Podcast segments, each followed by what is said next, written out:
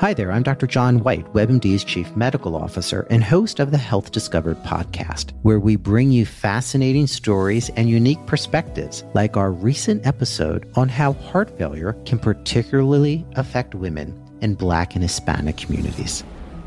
We've documented it time and time again. She was young, she was Black, she was a woman. No one expected her to look like the face of heart failure. When you don't look like what someone expects, that's going to lead to delays in diagnosis.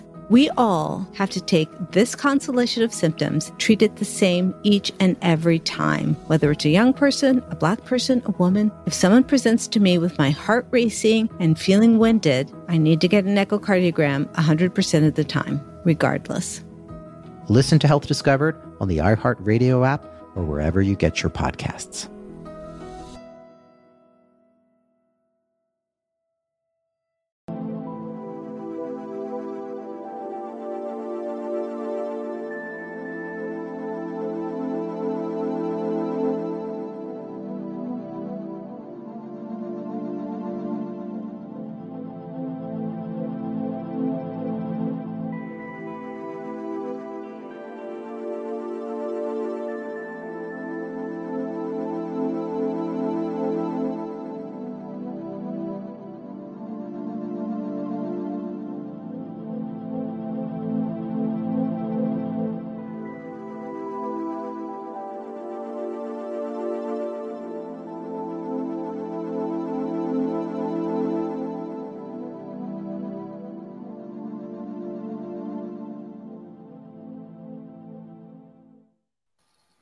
Bene, buonasera a tutti quelli che ci stanno seguendo live, ma ovviamente un saluto anche a chi capiterà su questo contenuto in seguito.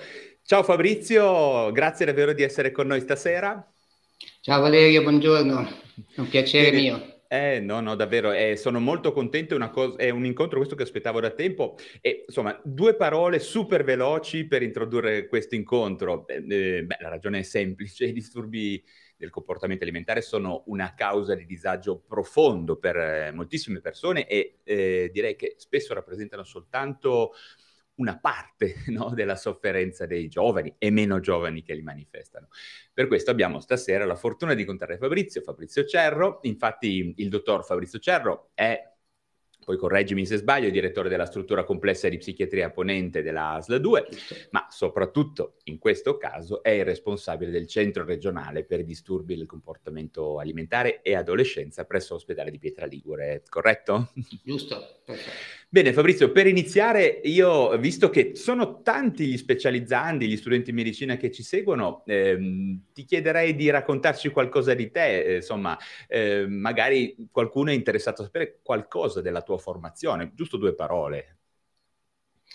Ma io faccio lo psichiatra da parecchi anni ormai, visto l'età, mi sono specializzato in, a Genova, a Genova e a Milano, a dire la verità, perché mi sono specializzato in psichiatria psicologia clinica a Genova, poi ho fatto tutto il mio training di psicoterapia a, mm, a Milano con la, con la formazione di, di, Benedetti Cremerius ai, ai, tempi e con la scuola di Benedetti. Quindi diciamo che la, la, mia prima passione, la mia prima formazione è stata proprio la psicoterapia della schizofrenia e quindi ho seguito questo, questo filone storico, diciamo che per me però rimane, rimane, una pietra miliare nella mia formazione, appunto quella di Gaetano Benedetti. diciamo ti piacciono le cose difficili, mi sembra. sì, sì, sì.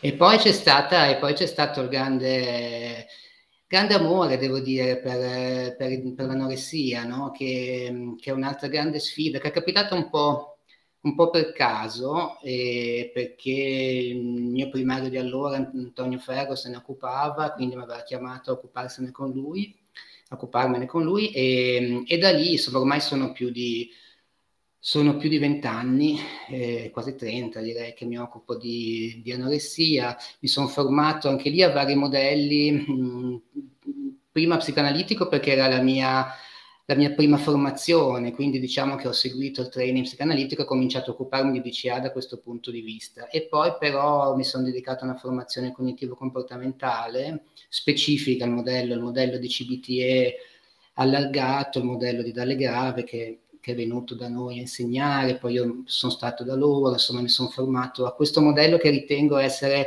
importante, no, no, non esaustivo, però ritengo essere un modello importante per i disturbi alimentari. Poi credo che bisogna molto allargare le vedute, però è un modello importante, mi sono fermato lì. E poi da lì sono iniziate altre passioni, mi sono appassionato di mindfulness, di compassion therapy, diciamo tutto il filone della, della terza onda delle terapie cognitive, che poi solo cognitive non sono, insomma qui ci, ci, sarebbe, ci sarebbe da parlarne molto.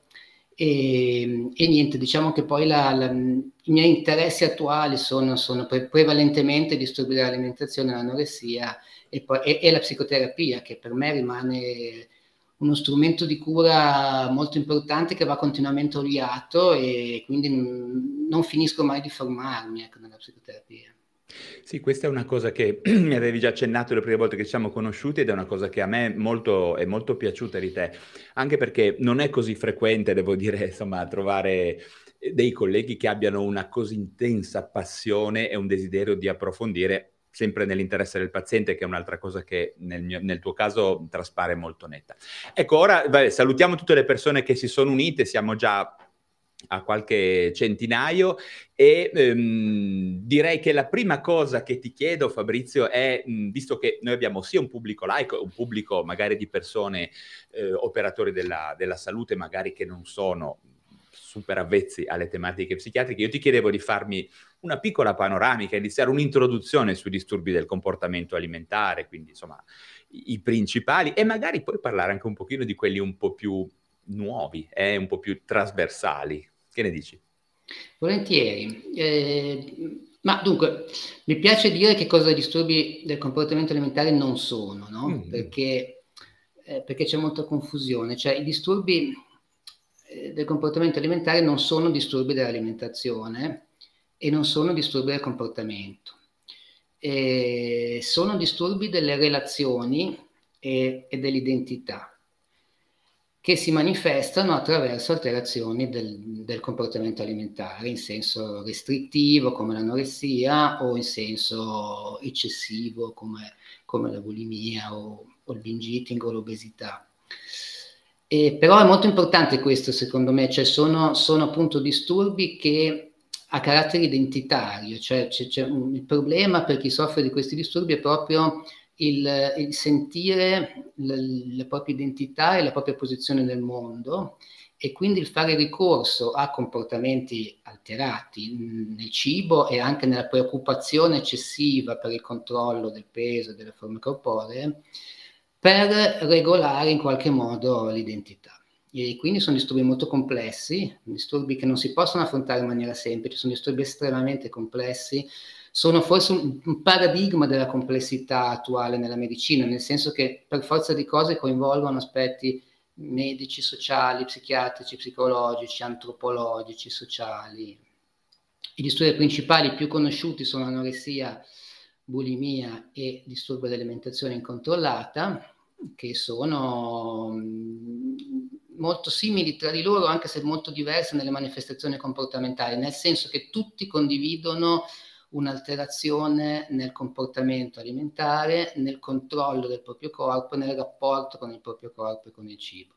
L'anoressia, credo che tutti sappiano, è una restrizione del comportamento alimentare, quindi insomma è, è interrompere praticamente di, di, mangiare o comunque mangiare molto meno di quello che si dovrebbe, ridurre il proprio corpo in condizioni molto rimaciate, con una preoccupazione costante per la magrezza e per le forme del corpo, la bulimia è una, invece una perdita di controllo sull'alimentazione, quindi fare abbuffate e poi eliminare in qualche modo il cibo attraverso il vomito, attraverso condotte purgative.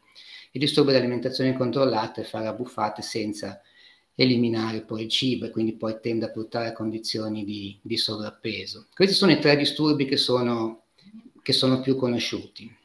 Poi, ecco, come accennavi tu, ce ne sono altri. Sì, ecco, secondo te, Fabrizio, cioè la, la tua esperienza, ehm, quelli che voi osservate, forse anche lasciami dire quelli che osserviamo in Italia, ehm, quali sono i più frequenti, quelli che vi ritrovate più frequentemente ad affrontare?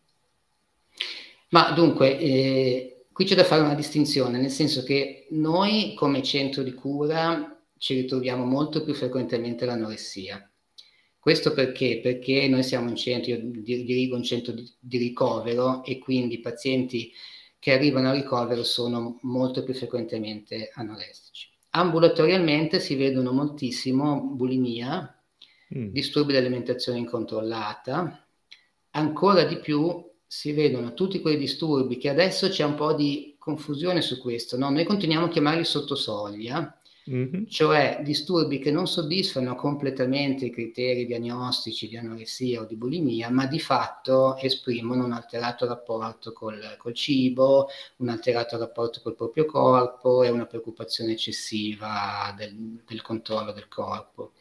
Le, dicevo che forse non li chiameremo più sotto soglia, o comunque una, siamo un po' in una situazione di transizione perché come tu ben sai, il DSM5 ha cambiato un po' i criteri no, di diagnosi. Dobbiamo ancora vederne però gli effetti di questo cambiamento, per cui forse qualche disturbo non è più sotto soglia di quelli che vediamo, e, ehm, però insomma di fatto sono, so, so, sono sindomi parziali, diciamo così, e sono quelle che vediamo di più, nel senso che poi ormai i dati ci dicono che in epoca pre-lockdown, pre-Covid, mm. avevamo u- una ragazza su dieci soffriva di un disturbo dell'alimentazione parziale, cioè di una qualche forma di alterazione nel, nel rapporto col proprio corpo, nel rapporto con l'alimentazione.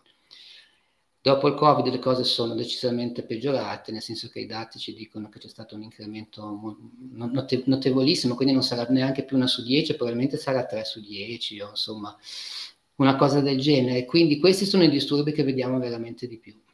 Ecco, eh, già, c'è già una raffica di domande, devo dire, davvero strepitose, molto interessanti. Tanto una domanda flash, mi chiedono, l'obesità è un disturbo del comportamento alimentare? Sì. Ok, eh, nel senso che eh, io personalmente anche credo questo, no? anche, seppure non sia poi classificato tipicamente, no? eh, insomma, intendono un'interazione fra cause genetiche, parafisiologiche, eccetera, però personalmente devo dire che anch'io riscontro che l'obesità abbia quantomeno una fortissima componente, diciamo, eh, di, psichiatrica, insomma, di, di discontrollo, ecco, quindi abbastanza evidente. Quindi questa direi che è una domanda importante perché probabilmente se ci mettessimo a fare una tavola rotonda con altri colleghi ci sarebbe da discutere. No, sì, senz'altro. Io eh, ho risposto così di, di, di, mm. istintivamente per la mia, la mia impressione. Poi eh, ovviamente è un disturbo dell'alimentazione particolare, nel mm. senso mm. che ha una componente psichica grossa mm. e poi è un disturbo multisistemico, multifattoriale, è un disturbo della dello, dello, squilibrio energetico che coinvolge tutti i sistemi, no? quindi, quindi ha, ha, diverse, ha diverse, diverse, matrici anche di tipo così eh, patogenetico, ecco. però secondo me, cioè, insomma, dire, dire, che non è un disturbo del comportamento alimentare io non ce la, non ce la Beh, faccio. Certo, certo, no, ma sono d'accordissimo peraltro. Mm. Ecco, un'altra cosa interessante che mi è arrivata, adesso non trovo più il nome, era eh, c'è una divisione netta fra i disturbi oppure è più frequente che questi disturbi, insomma, sfumino fra di loro e magari anche fra altre patologie, no? Come dicevamo prima, forse alle volte sono il primo pezzetto di un disagio, no? Che poi si evolve.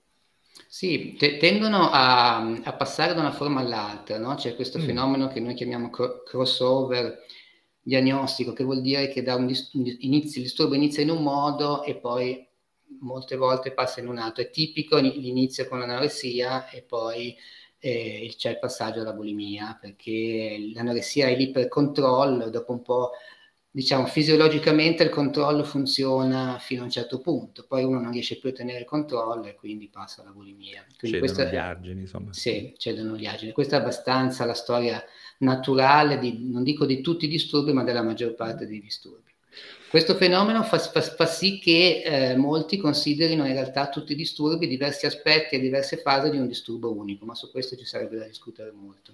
Esatto, eh, sì, anche questa è una cosa che, mm, che personalmente io n- non ho chiaro, eh, nel senso io non sono un grande esperto, ma anch'io non sono riuscito a, a darmi una risposta a riguardo. Ecco, ma tutte quelle forme diciamo, di identità, come dicevi tu, di, di, disturbi identitari, come dicevi giustamente te, cosa che leggi molto poco spesso, no? quando si, sulle riviste si fa divulgazione in questo ambito, perché eh, introduce un elemento di complessità, chiaramente, che poi in quattro pagine, in due o tre pagine di giornale è difficile, è difficile affrontarlo. Ecco, ma in quest'ottica di, mh, di alterazione identitaria, eh, io sento sempre più parlare di ortoressia, vigoressia, situazioni che sono fortemente improntate da, io lo definirei un, uh, il tentativo di aderire a ideali, mh, alle volte fis- fisici, ma alle volte anche di, di stile di vita particolari, no?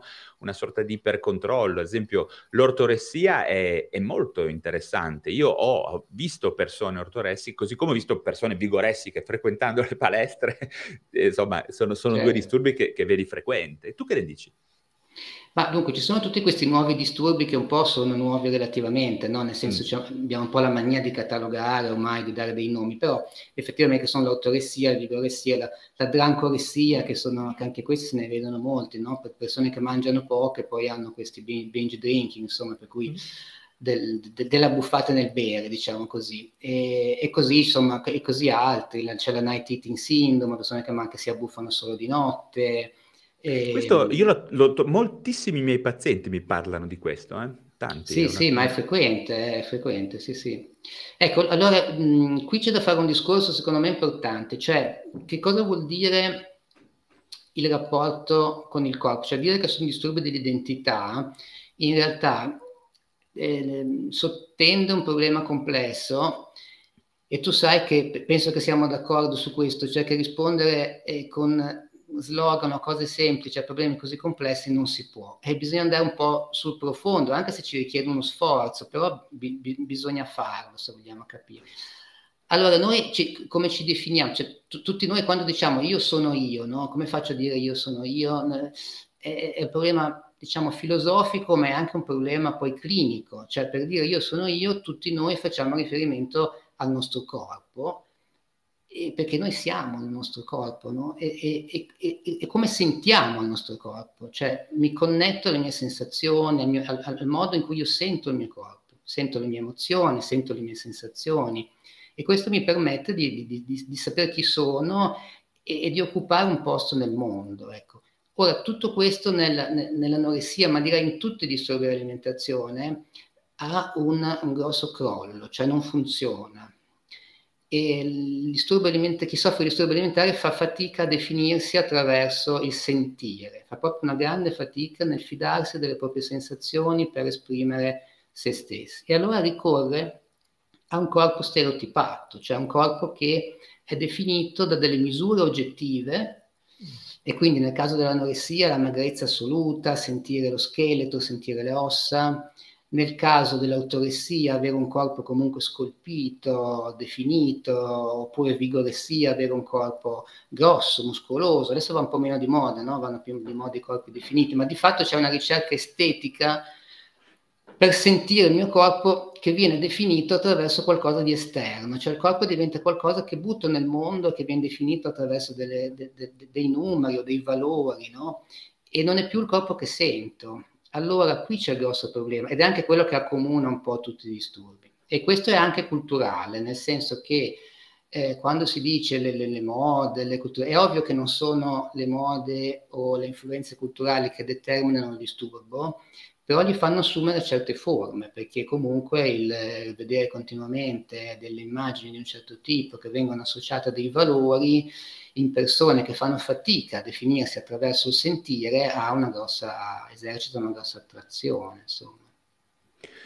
Certo, ehm, quello che dici, introdurre questi elementi più complessi, più profondi, credo che sia... There's always something new and exciting happening in Montgomery County, Maryland.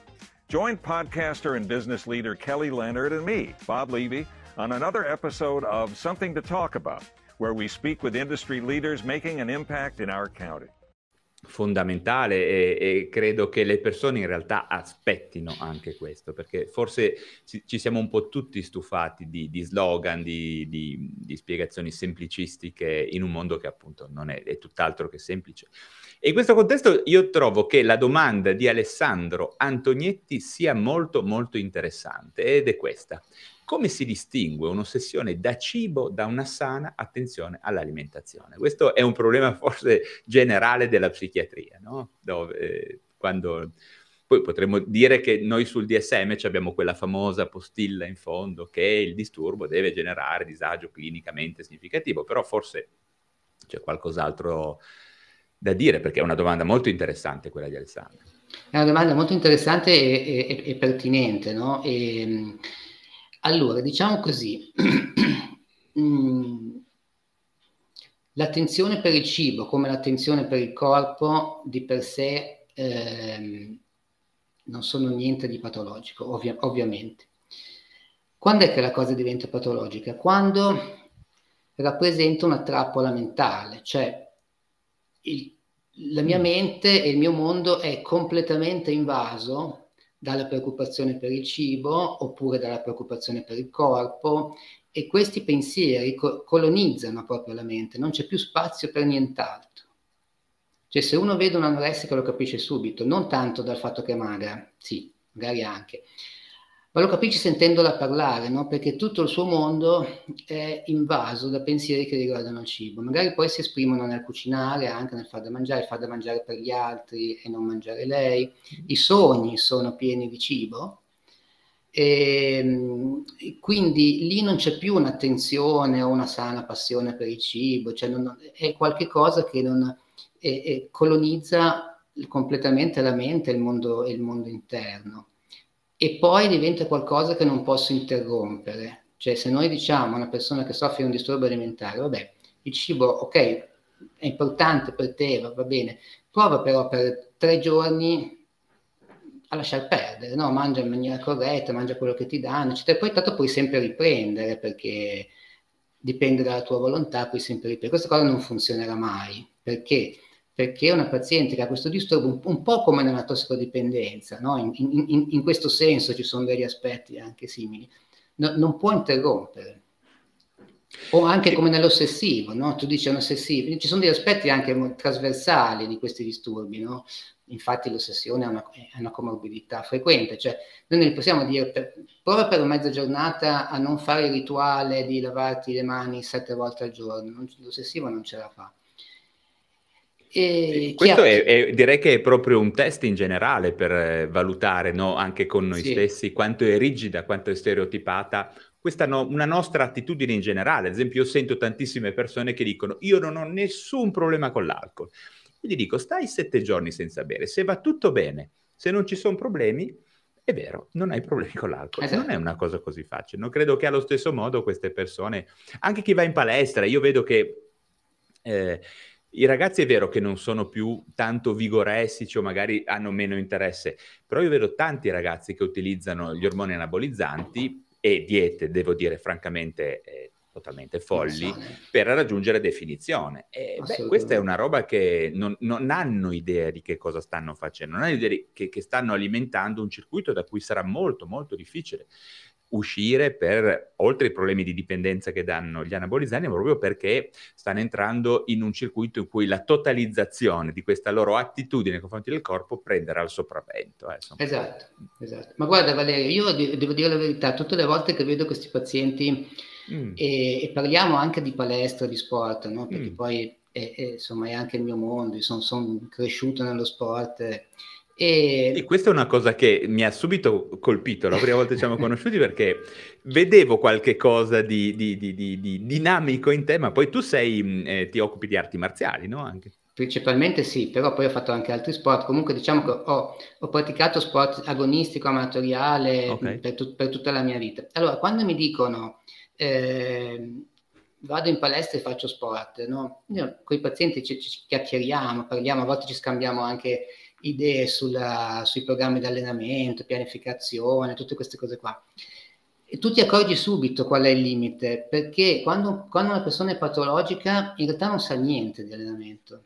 Cioè, se mm. lo sa, lo sa perché si è appiccicata delle cose, oppure... Ma in realtà quello che cerca, io parlo di disturbi gravi, eh, cioè, que- quello che cerca è sfinirsi in palestra, controllare in maniera ossessiva l'esercizio, e se tu gli dici, no, tu, tutti gli atleti se non sono patologici, cioè tu gli dici guarda allenati meno, metti una settimana di scarico, se fai la settimana di scarico probabilmente i risultati migliorano, no? Tu vedi che i risultati migliorano allenandoti meno, allenandoti con una qualità maggiore ma meno quantità, l'atleta lo fa, tutti lo fanno. Certo.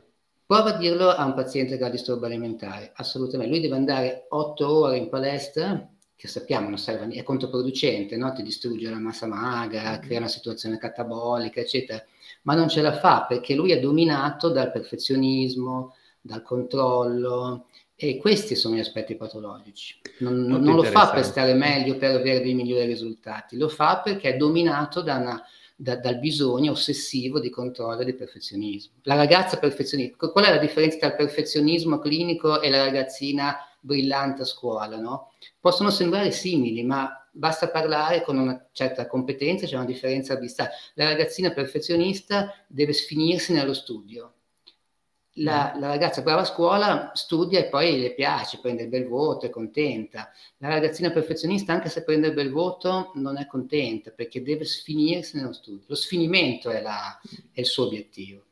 Sì, è il processo per cui si raggiunge un obiettivo che è fortemente patologico, al di là dell'obiettivo, che in apparenza sembrerebbe, sembrerebbe lo, stesso, stesso, ma non è così. Mm.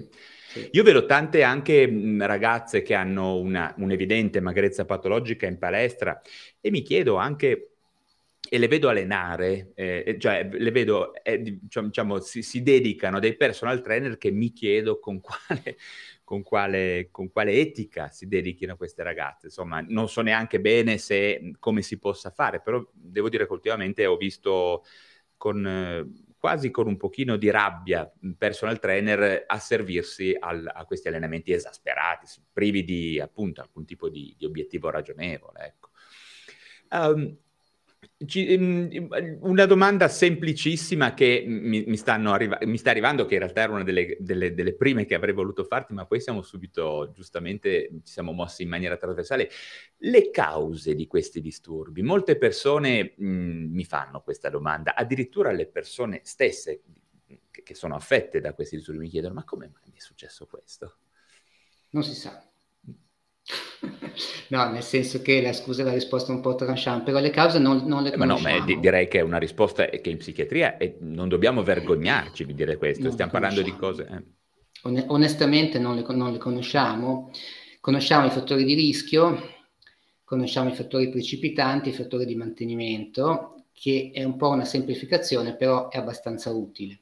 Cioè ci sono dei fattori di rischio, i fattori di rischio sono di tipo genetico, di tipo familiare, di tipo mm, sociale, e, che sono per esempio avere una familiarità, un po' come la, per la maggior parte dei disturbi sì. psichici, diciamo avere una sì. certa familiarità del disturbo, ehm, avere un rapporto familiare problematico, cosa, cosa, voglio dire? Cioè un rapporto familiare nel senso con i genitori, un rapporto genitori-figli problematico, che detto così è molto generico, in realtà noi vediamo tanti tipi diversi di problematicità, per esempio rapporti di di dipendenza, rapporti conflittuali. Eh, in generale l'anoressia, cioè i disturbi alimentari, sono ormai considerati un, un, deficit di sviluppo del sé, no? quindi un, un, deficit multideterminato e multifattoriale deficit di sviluppo del sé, con modelli diversi, nel senso che ci possono essere situazioni diverse per cui uno fa fatica, cioè ha un deficit di sviluppo del sé. Ci sono, nella maggior parte dei disturbi, le, le ricerche ci dicono che circa il 70% delle pazienti anoressiche o bulimiche ha un attaccamento insicuro, che può essere del tipo eh, distanziante o del tipo ambivalente preoccupato, di solito è più ambivalente preoccupato per la bulimia e distanziante per l'anoressia. Questo lo, lo dico per chi magari è meno addetto ai lavori, l'attaccamento viene studiato con dei test specifici e eh, riflettono un po' lo stile, diciamo, di, di, di relazione, di, di, attaccamento appunto che uno ha avuto nella sua prima infanzia con i genitori. Ora, questo è un fattore di rischio, nel senso che la maggior parte del, de, de, dei pazienti ha una, un tipo di attaccamento insicuro, o insicuro disorganizzato, per la maggior parte insicuro. Poi ci sono i cosiddetti fattori precipitanti. I fattori precipitanti sono quei fattori che ci succede qualcosa nella vita, cioè magari non ti succede niente, c'hai dei fattori di rischio e ti va bene, non ti ammali. I fattori precipitanti, con tutto quello che poi è collegato anche all'epigenetica, eccetera, comunque sono quelle cose che ci capitano nella vita, per esempio eh, avere un, un trauma, essere, avere una separazione, avere una, un lutto in famiglia, avere um, qualche cosa, un insuccesso, cioè qualche cosa che in presenza di fattori di rischio già già alti, eh, può scatenare il disturbo. E poi i fattori di mantenimento sono quelle cose che mantengono il disturbo, che di solito sono legate ad aspetti di personalità, per esempio il perfezionismo, una bassa autostima, ehm, fa, far fatica diciamo, a gestire i processi di transizione della vita, no? quindi il passaggio dall'infanzia all'adolescenza. Detto questo, la causa non la sappiamo. E questo è un grosso problema, nel senso che noi non conosciamo la causa, e, ma non conosciamo la patogenesi di questi disturbi, cioè nonostante si siano fatti molti passi avanti nella comprensione di questi disturbi, continuiamo a non avere un modello di sviluppo chiaro, cioè quello che abbiamo chiaro è che so, questo disturbo si sviluppa secondo diverse linee di sviluppo. Per esempio, certamente una importante è il controllo del corpo, la ricerca della magrezza, quindi cominciare a essere a dieta, per esempio essere insoddisfatti del proprio corpo e cercare attraverso la dieta attraverso la magrezza una, una, una rivalsa, cioè un, un, controllo e un senso di potenza di fronte a, una, a un'autovalutazione bassa. Però probabilmente non è l'unica via di sviluppo. Un'altra via di sviluppo sembra passare per la depressione in preadolescenza o adolescenza, che adesso è sempre più frequente, no? purtroppo noi abbiamo dei tassi di depressione anche in età molto, molto giovane, anche in preadolescenza alti, e pare che in alcuni casi, che non sono rari, la depressione prenda la via del corpo, cioè prenda la via del controllo del corpo e poi del disturbo alimentare. Quindi sarebbe importante avere più chiarezza no, sui modelli patogenetici perché questo ci permetterebbe di fare una prevenzione vera, perché è difficile anche fare prevenzione se non sappiamo bene come il disturbo si sviluppa. Sì, ehm, anche perché poi c'è un problema che qualcheduno ha, ha, evidenziato già fra le persone che ci stanno seguendo ehm, rispetto al fatto che moltissimi ragazzi, credo, arrivano eh, attraverso un problema di natura alimentare, ma poi alle volte il vero focus no, del disagio è un altro. Che ne dici? Io mi sto pensando che raramente ho incontrato disturbi del comportamento alimentare in assenza di comorbidità con eh, personalità, disadattamento, addirittura esori psicotici, o poi una domanda che voglio farti in seguito, ADHD, disturbi eh, del, del, neurosviluppo, ecco, quindi io ho visto che insomma si inizia alle volte, si viene agganciati in un contesto magari di, di, di, di cura del disturbo dell'alimentazione e poi esce fuori il mondo, no? Verissimo, verissimo. Infatti questo è un aspetto che anche proprio in termini di, di organizzazione dei nostri servizi andrebbe tenuto conto. No? Noi, noi, cerchiamo di, di, farlo, cioè, io ho cercato di dare questa impronta, nel senso di tenere la, la, valutazione del disturbo molto allargata, cioè non focalizzarsi subito sul disturbo alimentare anche quando la paziente o il paziente arriva con un disturbo alimentare, perché a volte, molte volte può esserci proprio questo.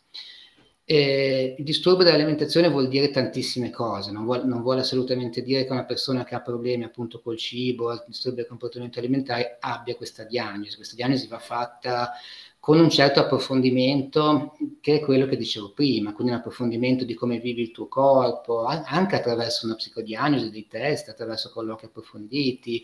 Eh, insomma, è una diagnosi che va fatta in maniera approfondita e non dobbiamo accontentarci di descrivere il fenomeno, perché è chiaro che l'anoressia con la bulimica, la, una diagnosi in, in, teoria la puoi fare a prima vista, ma il problema è che noi dobbiamo capire qual è il tipo di bisogno che c'è dietro, qual è il tipo di, di, di, di tipo rifiuto anche che c'è dietro, no? perché rifiutare il cibo non vuol dire che sia lo stesso tipo di rifiuto. Io posso avere un rifiuto del cibo perché attraverso il rifiuto sto chiedendo aiuto, sto chiedendo un intervento dell'altro, oppure può essere un rifiuto perché rifiuto è veramente la vita, no? come non, nel, nel, nell'anoressia di tipo psicotico, di tipo melanconico, oppure può essere un tentativo di tenere a bada l'altro perché magari ho avuto per esempio dei traumi, degli abusi, quindi a volte lo, scomparire è un modo per eh, uscire dalla posizione di, di, di, di, vittima, a volte è un modo in, in relazioni di tipo diciamo simbiotico in cui ci sono dei genitori che molto intrusivi, no? a volte dire di no è un modo per affermare la propria identità, cioè io non sono,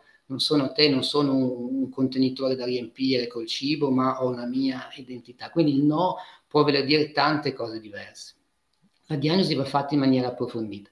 A volte poi c'è, allora, c'è il problema della comorbilità che è molto importante e questa la comorbilità è sempre presente, l'anoressia pure, diciamo che sì, ne esistono, però è molto presente. E, gli aspetti ossessivi nell'anoressia, per esempio, sono frequentissimi Così come ci sono delle comorbidità importanti eh, per la bulimia, per esempio, con gli aspetti dell'umore, discontrollo degli impulsi, la disregolazione emotiva, che ormai è un po' una, insomma, una dimensione che interessa diversi tipi di, di disturbi dell'alimentazione non.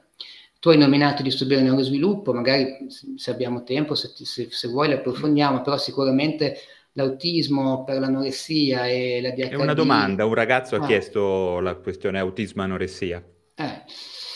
Eh, beh, insomma, l'autismo sotto soglia eh, viene considerato una um, componente importante, cioè un quadro che può facilmente sovrapporsi o comunque ave- avere delle correlazioni con, con, l'anoressia. Alcuni hanno anche considerato la, la, la, la scuola di Pisa, no? con ehm, eh, sì, Pisa, Pisani prevalentemente, di, prevalentemente, direi, hanno fatto proprio dei lavori su questo con un test specifico che eh, valutasse l'autismo, a, l'autismo sotto, sotto, sotto sì. soglia e hanno visto che effettivamente c'era una, una grossa percentuale di, di, di, di, autismo a bassa soglia in pazienti anoressici, T- tanto che secondo, secondo questa ipotesi diciamo l'autismo sarebbe un po' eh, come dire, la, la, la, la forma, l'anoressia sarebbe una forma eh, femminile di autismo, ecco. mm. questo forse è un po' esasperato, però mm. la parentela ci può stare anche come tratti di... Sì, di rigidità, diciamo, di, di rigidità certamente, molto interessante questo. Mm. E... Ecco, rispetto, ecco, perché guarda, io negli ultimi sei mesi ho avuto a che fare con tre persone eh, affette da ADHD, e tutte e tre avevano un rapporto fortemente alterato con il cibo. Una francamente bulimica e mi verrebbe da dire le altre due fra l'ortoressia, l'anoressia, stavano ancora decidendo, diciamo, i, i, do, dove muoversi, ecco. Eh, ti risulta che ci siano, questa è proprio una domanda che ti faccio io, ehm, perché ho provato un po' a guardare e non, non, non ho capito bene com'è la situazione, però devo dire che è stato un caso, o forse, forse no. No, ci sono degli studi su, su questo, non, non tantissimi, eh, a dirti la verità, però cominciano a essercene. Eh, generalmente si studia di più la correlazione tra ADHD e bulimia mm. o binge eating, no? con l'idea che eh, siano, più, siano, più, parenti, diciamo, no? nel senso con l'idea del discontrollo. Effettivamente a me suonava ADHD e bulimia, mi dava, mi dava l'idea. Sì, sì, cioè la disattenzione, l'impulsività, la, l'impulsività, la disorganizzazione, eccetera. E, ci, e, e questo ha sicuramente degli addentellati.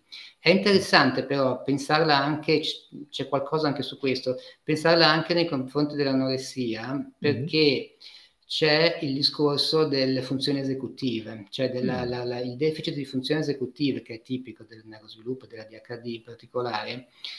Noi lo vediamo anche nell'anoressia. Noi abbiamo fatto anche proprio come nostro centro, abbiamo fatto un lavoro insieme all'Università di Genova dove abbiamo visto, eh, utilizzando proprio una, dei, dei, test neurocognitivi, abbiamo visto un'alta mh, percentuale di riduzione delle funzioni esecutive in pazienti anoressiche, soprattutto nei test dove viene richiesta una cognitività calda, no? cioè dove c'è un contemporaneo impegno emotivo. Sono molto significativi. Ora, naturalmente è difficile dire quanto è il calo di peso e quanto è l'anoressia che influenza le funzioni esecutive o viceversa, però c'è una correlazione molto forte.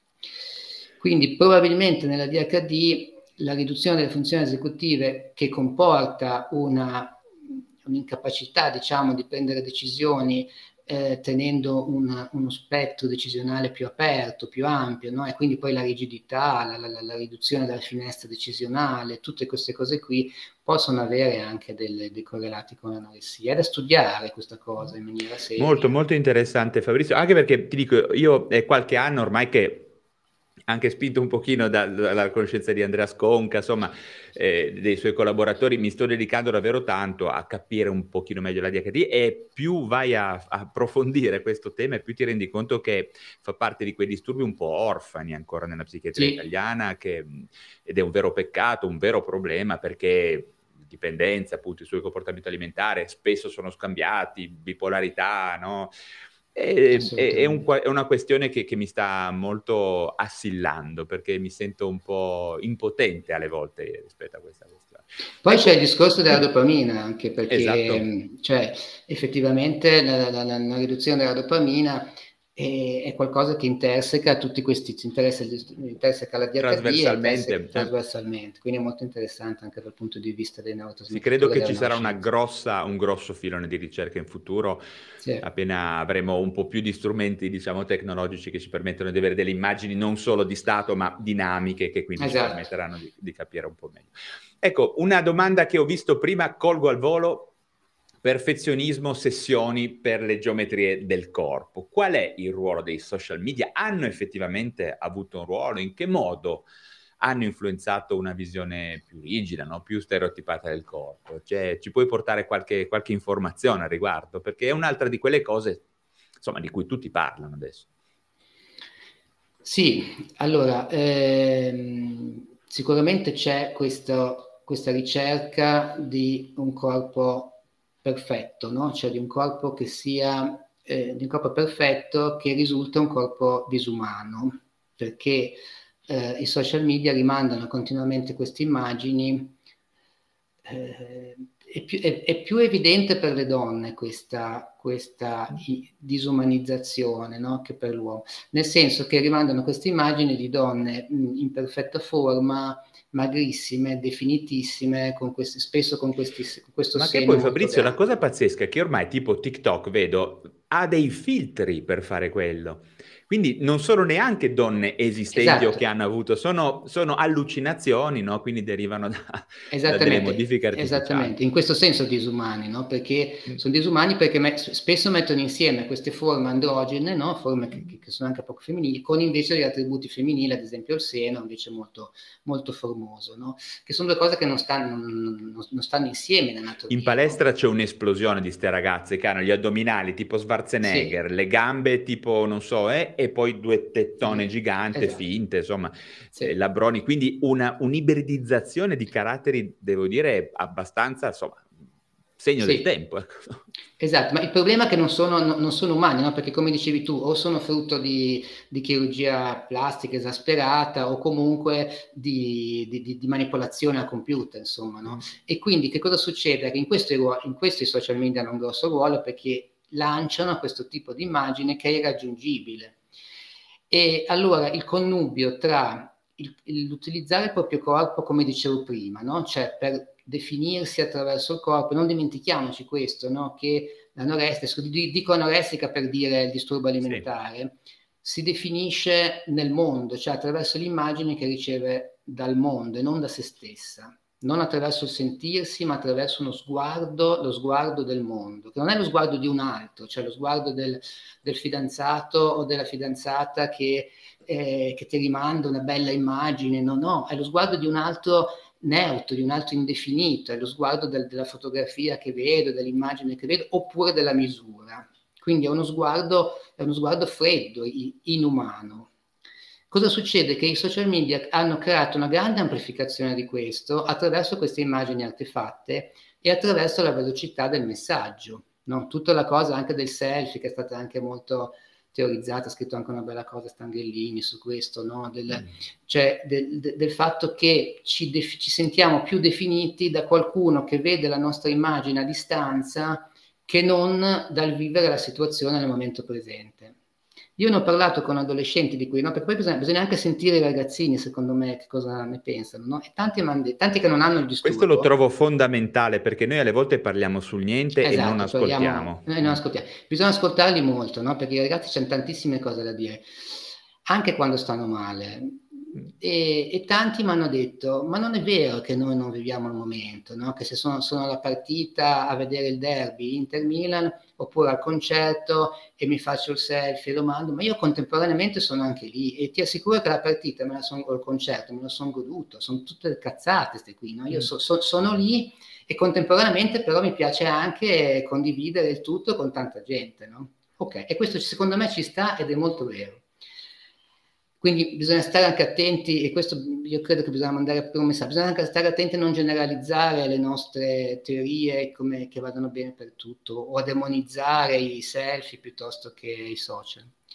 Tuttavia, quando c'è un disturbo, cioè quando l'anoressica si definisce attraverso quella determinata immagine che non è la sua, ma è un'immagine che riceve dall'esterno, allora amplificare così tanto delle immagini finte che ti sembrano vere però perché a forza di vederle comunque pensi che siano immagini reali, umane. La ripetizione è, La ripetizione. Il, il, grosso punto, no? man- è, un, è, un, è, un, elemento manipolativo. Manipolatorio, no? esatto. E oltretutto è qualcosa che, anche questo è manipolativo, no? Il non avere un feedback, perché poi tu li mm. vedi, ma non è un mondo con cui interagisci quello lì.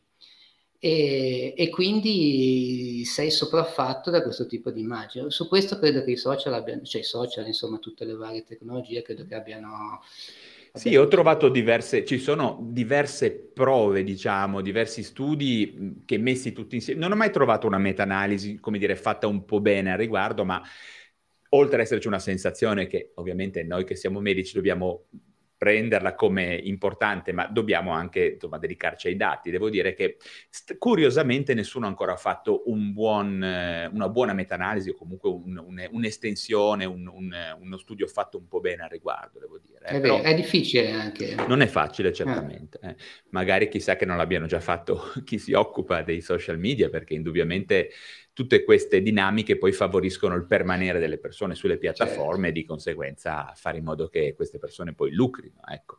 Certo. Eh, arriviamo un attimo a un aspetto, Fabrizio, molto importante che, che sta emergendo perché poi, poi ho, ho due, un paio di domande molto interessanti. Ecco, come si curano i DCA? Perché qua vedo persone che hanno chiesto ci, ci vuole una pillola, si prendono gli psicofarmaci, si fa psicoterapia.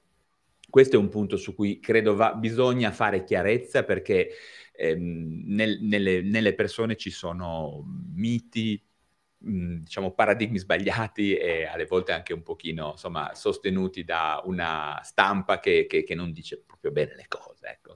Come si curano i disturbi del comportamento alimentare? Che percorsi proponete voi? Che cosa dicono la letteratura e le evidenze, secondo, insomma, secondo il tuo punto allora, intanto sì, i disturbi alimentari si curano, Partir- mm. partirei da questo. No? Si curano, ci sono anche dei buoni, dei buoni risultati perché poi eh, nei follow-up a lungo termine mh, mm, due terzi delle pazienti anoressiche guarisce. Questo sem- sembra un dato un po' troppo forte, però se noi guardiamo i dati a distanza proprio di, di, di follow-up di 20 anni, 10-20 anni, la maggior parte delle persone anoressiche guarisce, le bulimiche un po' meno perché sono dei tratti che rimangono più stabili, però la maggior parte delle anoressiche guarisce. A distanza di 5 anni, comunque la metà, a follow-up di 5 anni, circa la metà dell'anoressica guarisce. Quindi insomma sono disturbi che si curano. Come si curano? Allora, eh, prima di tutto sono, la cura deve essere multidisciplinare, questo è il primo eh, cardine, cioè si curano in equip. Multidisciplinare è un concetto, cioè non vuol solo dire che mettiamo insieme la visita psichiatrica, la visita nutrizionistica, la visita internistica, endocrinologica, vuol dire che ci vuole un'equipe, cioè specialisti che si parlino tra di loro e che in cui ci sia un case manager, cioè qualcuno che comunque tiene un po' le fila, tiene le redini dell'equipe e i diversi specialisti che dialogano tra di loro. Questo è il primo punto che viene raccomandato da tutte le linee guida e la cura deve essere multidisciplinare. Quindi ci vuole un'equipe fatta da psichiatri, medici internisti o nutrizionisti, endocrinologi, psicologi, eh, spesso ci vogliono altre figure, ad esempio noi che siamo in centro residenziale, quindi curiamo pazienti gravi e li teniamo ricoverati anche per tempi abbastanza lunghi, abbiamo anche tecnici della riabilitazione, abbiamo psicodrammatisti, fisioterapisti, musicoterapeuti, infermieri ovviamente, eh, assistenti sociali, cioè ci vogliono più persone perché il problema è complesso, quindi ci vogliono più persone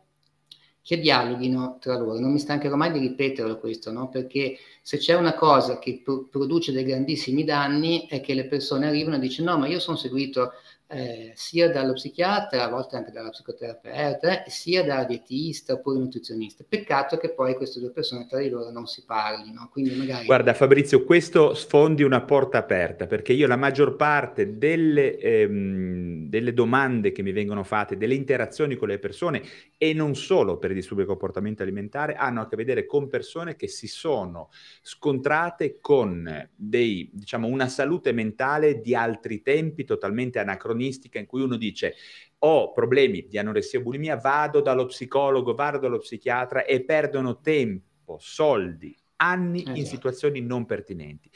Io direi, aggiungerei a quello che tu hai detto, correggimi se sbaglio, equip di questo genere raramente si trovano al di fuori del Servizio Sanitario Nazionale, no? Insomma, è molto difficile. Non sì, così cioè, frequentemente. Non ecco, frequentemente, eh. sì, sì, no, sono d'accordo. Perché non, mi raccomando, le persone che ci seguono, i familiari, cercate di non perdere tempo, soldi, eh, muovendovi in ambiti che siano diversi da quelli che insomma sta dicendo Fabrizio. Ecco, quindi tante persone insieme che parlano tra di che loro. Che parlano tra di loro. È importantissimo l'intervento precoce, quindi prima si interviene, meglio è, non veramente non, non perdiamo tempo. Se c'è il sospetto, anche così vago, però è importante venire nei centri non averne paura, nel senso che nei centri come il nostro e come penso la, la maggior parte dei centri seri, si può venire anche solo per fare una chiacchierata, per avere un parere, per, eh, sì, insomma, per fare una chiacchierata. E si viene presi in carico da un'equipe appunto multidisciplinare costruendo un'alleanza, costruendo un rapporto con la, con la paziente, perché una delle cose più difficili e anche più importanti è gettare un ponte, no? costruire un rapporto, perché molte volte questi disturbi all'inizio, come si dice, sono egosintonici, cioè il paziente anoressica non vuole essere curato, a differenza di altri disturbi medici, eh, l'anoressica all'inizio e anche spesso per lungo tempo non vuole essere curata, quindi è molto importante costruire un'alleanza. Io ti dico la verità, ancora stanotte ho, fatto, ho sognato la mia paziente eh, che mi sta particolarmente a cuore e che veramente sta rischiando la vita e quindi mi addolora, mi preoccupa, però tutto il mio lavoro è fatto proprio per cercare di gettare un ponte, di costruire un'alleanza. Sono pazienti che bisogna andare a cercare perché loro non ti vengono a cercare, bisogna gettare, gettare proprio dei ponti in tantissimi modi. E lei mi ha confessato quando si è creata una certa apertura, ma ha confessato proprio questo senso di, eh, di isolamento in cui si trovava, questo, questo, questo, questo vuoto che vive, questa, questa, grande anche tristezza. E da lì si cominciano a aprire delle porte, no? perché comunque allora poi puoi cominciare, le fai accettare anche la visita della nutrizionista, le fai cominciare, cioè si comincia a tessere una tela che però all'inizio tutto il lavoro grosso deve essere fatto dai terapeuti, quindi ci vogliono dei terapeuti preparati che facciano un lavoro al posto della paziente, perché la paziente non si fa tanto raggiungere. Dopodiché poi sì, si inizia tutto il resto del lavoro. Un altro punto che io direi che è fondamentale, oltre appunto all'equipe multidisciplinare, è avere una formazione che sia specifica sui disturbi alimentari, che sia una formazione ehm, a 360 gradi, nel senso che non possiamo pensare che questi disturbi si curino solo con un modello. Sono disturbi dove bisogna conoscere tante cose, bisogna mettersi in gioco perché una delle critiche che io mi sento un po' di muovere, per esempio al modello della, della CBT, no? che pure è un modello molto importante per questi disturbi ed è, è anche quello che ha le, evide- ha le maggiori evidenze, perché sono quelli che hanno fatto più studi, quindi ha le maggiori evidenze però è quello di non tenere sufficientemente in conto la, dalla parte del terapeuta, le emozioni del terapeuta, no? perché questi pazienti che hanno tutto un attaccamento insicuro hanno bisogno di rivivere nel, nel setting, cioè nella cornice di cura, una, una, relazione che sia riparativa, cioè sperimentare una relazione per la prima volta sicura, per cui quando cominciano un po' a fidarsi hanno poi bisogno di trovare dei terapeuti che sappiano lavorare su di loro, cioè farsi contagiare dalle emozioni che i pazienti ti mettono dentro, saperle fronteggiare, sapere, saperle analizzare e rispondere anche a livello non verbale, no? perché questo poi fornisce alla paziente la possibilità di poter vivere a, a propria volta le, le emozioni. No?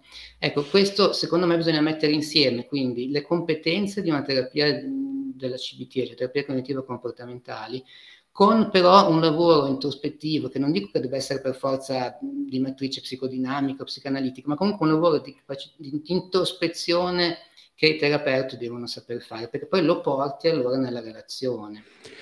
Guarda, da... mi spiace essere così d'accordo con te, ma probabilmente il fatto di aver studiato tutti e due, insomma, alla scuola di Genova, che noi abbiamo tutti un pochino, insomma, passato molti anni a, a pane psicoanalisi, no? Con, con Romolo Rossi, Giberti, Speziale Bagliacca. Io trovo che sia questo forse il reale valore aggiunto di quegli anni che inizialmente non avevo neanche ben capito l'impatto no? che potevano avere sul, sul lavoro, perché certamente il fatto che abbiamo del, dei gold standard di intervento psicoterapeutico questo, perché è proprio una domanda di, di, di un ragazzo, no? ehm, eh, che, che, l'ha fatta adesso, me la sono segnata Antonio Costa, guarda, proprio, ha fatto una domanda a cui tu hai già risposto, no? no? scusami, non questo, è un altro, adesso abbi pazienza, che diceva appunto in che maniera e se aveva senso ibridizzare no, la dimensione, chiamiamola psicodinamica, psicanalitica, con quella dei, del, del, della CBT, quindi della cognitivo-comportamentale e credo che tu abbia esattamente risposto alla domanda. Adesso non ricordo più qual era, qual era questa. Ma se, se, se, posso aggiungere, guarda Valerio, solo una mm. cosa, cioè ci sono due studi, cioè c'è uno studio che è stato molto importante perché è uscito su Lancet, se non mi sbaglio, nel 2013. Mm. Ehm, che è stato anche criticato, però è uscito su Lancet, quindi a un certo punto non è che possiamo proprio dire che, che, che era mal fatto. Cosa, esatto. no? E studio Antop che praticamente pa- paragona, mette a confronto una terapia psicodinamica breve, mm. focale, la CBTE è una terapia as usual, no? Una terapia di, di usuale. E cosa, si, cosa, cosa, succede? Praticamente si è visto questo, che secondo me è molto interessante, che ehm, in prima battuta la CBTE è vantaggiosa rispetto alla al miglioramento dei sintomi. Cioè, dopo un anno di CBTE, i sintomi, dopo, sì, mi sembra 40 sedute, se non mi sbaglio. Eh, adesso oh, sto guardando, l'ho, eh, l'ho trovato, vado un po', sì, vado, sì, vado sì, un po' a memoria, insomma, comunque c'è un miglioramento dei sintomi che, della psicopatologia che riguarda proprio il disturbo alimentare. Quindi okay. è potente da questo punto di vista. Mm-hmm. A distanza di maggior tempo, nei follow-up a, a più protratti nel tempo, la terapia psicodinamica focale ha dei risultati migliori, cioè dei risultati migliori sul funzionamento globale, cioè quindi tenendo conto di eh, più outcomes, più, più, indicatori maggiori di psicopatologia generale. Questo secondo me è importante, non perché voglio dire che uno sia migliore dell'altro, ovviamente, sì, sì. che sarebbe una cavolata, ma perché ti dice il senso di ibridare i modelli. Di e avere tra... tutti disposizione tutti gli strumenti, tutti gli strumenti che abbiamo, quantomeno quelli, poi sulla persona. Certo. Quantomeno certo. quelli riconosciuti, quelli riconosciuti sì, efficaci. Che abbiano un, un questa, la, la, terapia psicodinamica focale aveva, se non mi sbaglio, come target la, l'alleanza terapeutica. Mm. Ehm, la transizione mi sembra di fasi, le correlazioni tra il disturbo e l'autostima, e, e, o comunque tra il disturbo e le relazioni, e poi il mantenimento. Cioè, sono qu- qu- quattro aree tematiche di importanti. questo tipo, importanti. Quando sì. diciamo ibridare, ovviamente bisogna tener conto della, del fatto che bisogna essere coerenti, no? cioè non vuol dire affastellare delle tecniche, ma in un modello unico, integrato e coerente che usa diversi modelli a seconda delle fasi del disturbo e a seconda anche del tipo di persona. No? Poi direi che l'equipe in questi casi diventa veramente una cartina esatto. di tornasole in cui si ha la possibilità di avere feedback, di anche di, insomma, di, di bloccare tentativi che poi non sono magari corretti, di avere tutto quel, que, quell'ambiente, diciamo, che diventa poi fortemente stimolante eh, per, per, per, il professionista che lavora. Ecco, stiamo parlando di disturbi che non si potranno mai curare, no? Col luminare che da cui vado una volta ogni tanto. No.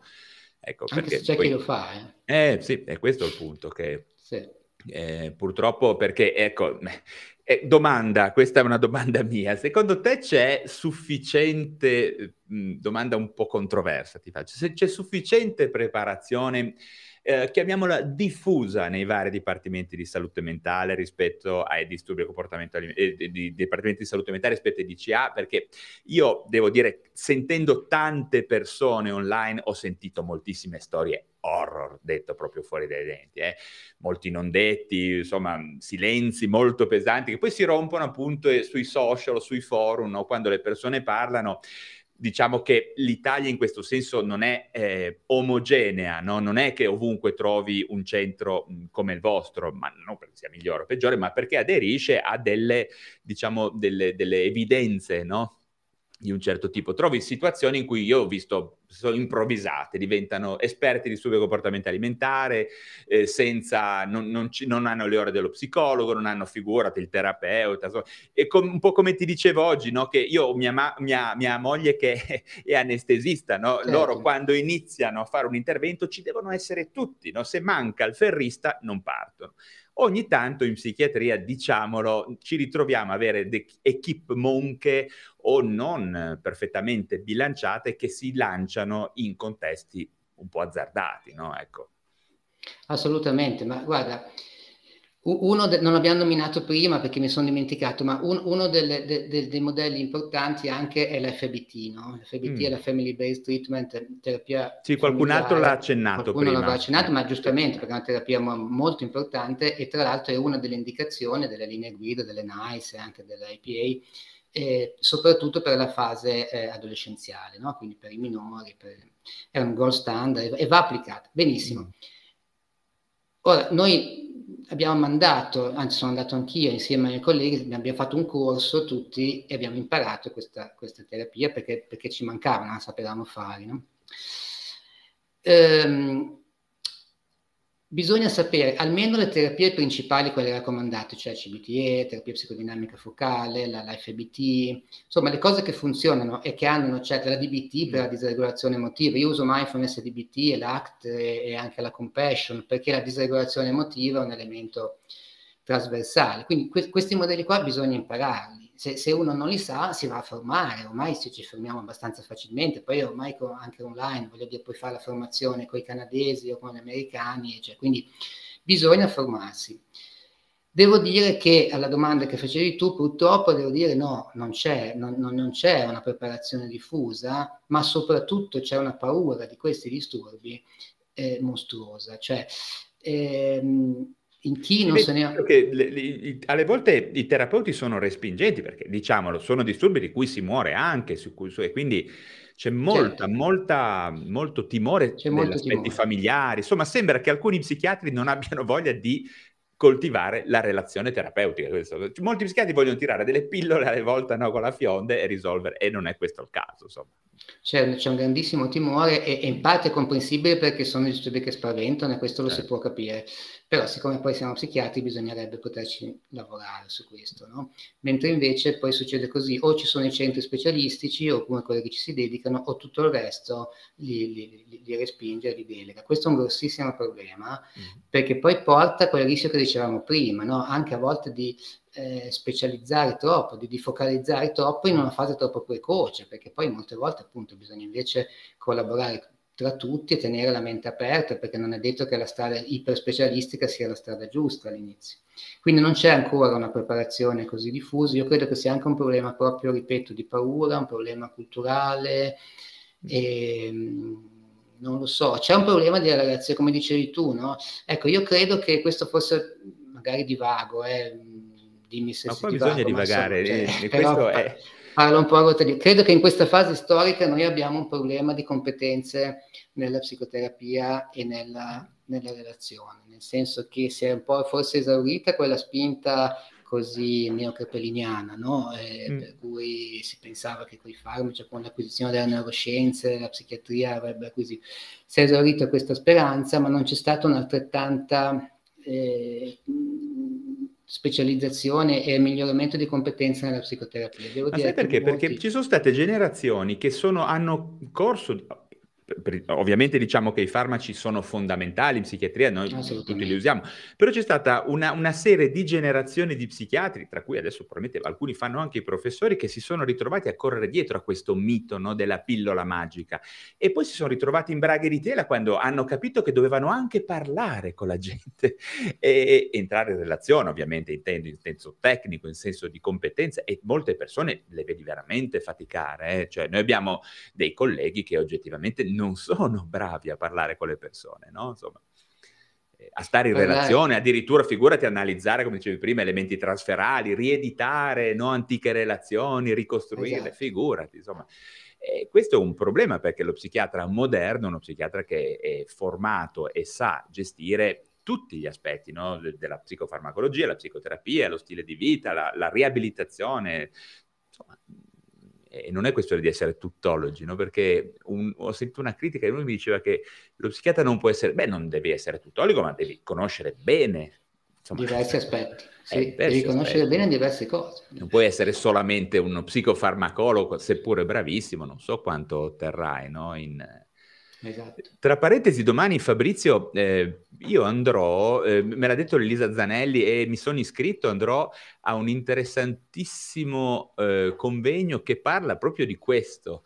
Psichiatria, metamorfosi o declino della psichiatria. Ecco, è interessante questo titolo, è, è abbastanza attinente a quello che tu dicevi, no? Cosa succederà? Insomma, Speriamo che succeda qualcosa di bello. Io domani non, non, non vado, però poi Elisa mi racconterà tutto.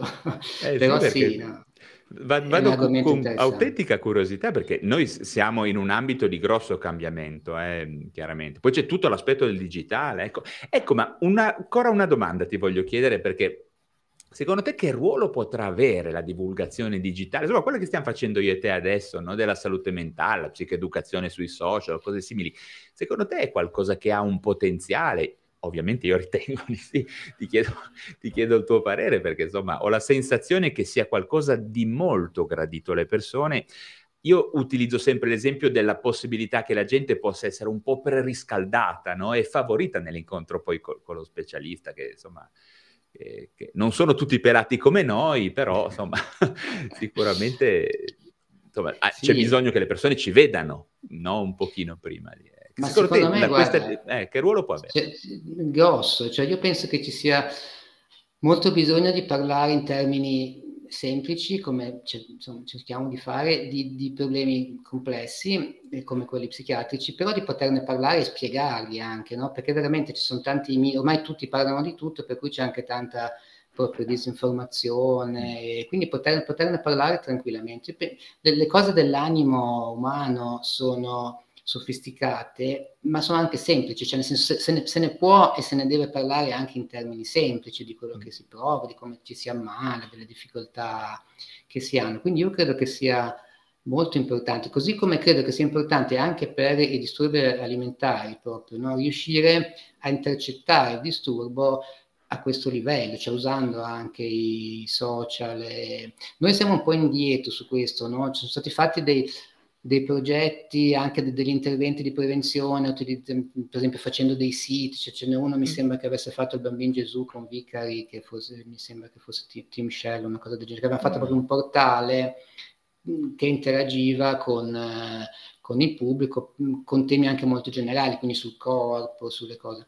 E credo che questa sia una strada. Io da un po' che ci lavoro, però non abbiamo ancora realizzato, ma adesso con la regione Liguria dovremmo riuscire a farlo. Con la regione abbiamo fatto già dei, dei video che poi hanno messo sui social, storie raccontate anche dai nostri pazienti, eccetera volevo fare un portale o qualcosa del genere, insomma, che Sai fosse... Che io ti aiuterò, eh. Ecco, bravo, ci, questo ci servirebbe molto. Un'interfaccia, no? Dove ci si, ci si possa dire... Perché c'è tutto questo mito, sai, dei siti pro Ana, pro Mia, no? Che indubbiamente... Mm che ovviamente ci sono, però più, più, che stare a demonizzare questi siti che tanto ci sono ed esprimono alla fine delle posizioni, assolutamente, assolutamente. delle altre posizioni. Che, che Noi medici abbiamo questa se- continua idea, ossessione di normare, di chiudere, sì. di tappare, no? Sì. È quello che non funziona, eh, non funziona. Esatto. Noi dobbiamo entrare nel flusso e provare a essere talmente bravi, talmente anche seducenti nel, in quello che facciamo per vincere con la forza bruta no, della, de, de, delle competenze relazionali, delle capacità comunicative, altre sì. cose, perché insomma, ad esempio l'antipsichiatria è un esempio, no? Insomma, l'antipsichiatria eh, fino a qualche tempo fa in, su, sul web su, i video erano solo di antipsichiatria, sono stati molto più bravi di noi a entrare in questo flusso. Adesso noi stiamo cercando di parlare noi, di, noi medici, insomma, di psichiatria e di farlo in maniera un po' più oggettiva, certo, non negando i problemi che la psichiatria ha, lo dicevamo certo. prima, lo sappiamo tutti. Certo. Qualcuno diceva appunto che siamo, siete sotto numero, siete oberati, non riuscite a vedere tutti. È vero, certamente. Siamo sotto numero e questo è un eh. grossissimo problema. Qua mi parlava di psichiatri con 300 pazienti, io penso di averne di più in questo momento, dove ben di più, purtroppo. Eh? E questo è un problema. Però eh, quando si è pochi bisogna far vedere che si è poco, cioè nel senso che comunque rappresentare il problema a tutti i livelli, anche in maniera, voglio dire, insomma, come lo dicevamo anche oggi, no? Cioè a un certo punto anche lo psichiatra ha bisogno di, di, di, di, alcune condizioni di base per poter lavorare, se no non, veramente non ce la fai. E questo è poco rappresentato. Quindi.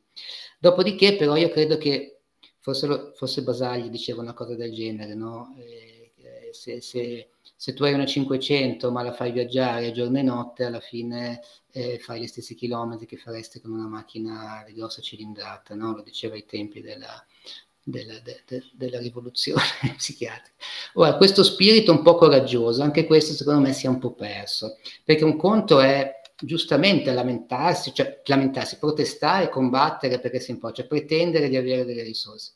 Altro è però poi lasciarsi prendere dal pessimismo, perché il pessimismo poi è un po' l'alibi di chi non ce la fa più, cioè bisogna a un certo punto, se tu, se sei in pochi però si fa una visita in più, si fa, fai quella cosa in più, perché hai bisogni, bisogna rispondere, cioè la, la, la sofferenza mentale è come un, cioè è una grossissima emergenza, insomma, inutile che ce lo raccontiamo, e va, e va affrontata come una grossa emergenza, non possiamo dire, vabbè, poi lo facciamo domani, bisogna fare uno sforzo e contemporaneamente pretendere di avere naturalmente delle, delle condizioni per poter lavorare. Ecco. Però c'è un pessimismo strisciante che io trovo molto pericoloso mi stai facendo un po' di psicoterapia anche a me, come ti dicevo anche me oggi. Guarda, e questo ti ringrazio, ti ringrazio davvero. È verissimo. Eh, certamente chi, chi controlla, eh, chi, chi, dirige anche i posti, come puoi essere tu, eh, insomma, deve essere un po' guardata anche come un esempio, devo dire, e questa è una cosa che non sempre capita, ecco, diciamola così, non sempre si hanno persone che hanno un'attrazione un po' come, insomma, io percepisco che tu hai, devo dire, quindi, insomma, fortunati le, eh, i, i, medici che lavorano con te. Senti, io sto dicendo che... Ehm, Abbiamo praticamente eh, insomma, esaurito abbastanza gli argomenti. Io ti, ti, ringrazio davvero, è passata un'ora e un quarto in, in un attimo. Eh. Mm. Ehm, devo dire che mediamente noi facciamo appunto live di un'oretta, quindi direi che ci siamo alla grande, piuttosto poi possiamo rivederci in futuro. Ecco, ti rinnovo la mia disponibilità a collaborare ai, ai vostri progetti se, se, lo riterrai utile, io sarò, sarò ben contento, anche perché insomma, da, da, te ci sono una marea di, di, di, di miei amici che, che sono, che, che sono dalle tue parti. Ecco. Quindi domani appunto vedrò l'Elisa Zanelli, quindi poi, poi, ti dirà. Senti Fabrizio, grazie davvero di cuore per, ehm, per, il, per i tuoi messaggi, per le tue delucidazioni e per davvero l'attitudine non eh, diciamo banalmente ottimistica, ma grandemente e fortemente ottimistica. Ecco. Grazie davvero, vedo che ti ringraziano anche tutte le persone mh, eh, che, che, ci hanno seguito, sono state davvero tante, diverse centinaia, poi dopo ti aggiorno. Io saluterei, insomma, anche perché è il momento per me di andare un po' da mia moglie se no si incazza. esatto. Quindi ci vediamo presto, eh, ti ringrazio davvero, salutiamo tutte le persone che ci hanno seguito. Se tu mi aspetti un attimo così ci salutiamo nel backstage okay. eh, per, per, darci un saluto. Grazie, Grazie, davvero a tutti, siete stati molto carini, avete fatto domande ottime e Fabrizio vi ha risposto in maniera altrettanto ottima. Quindi Grazie alla prossima a te e a tutti quanti. Grazie. Bene, Fabrizio, ci vediamo presto in qualche altro contesto.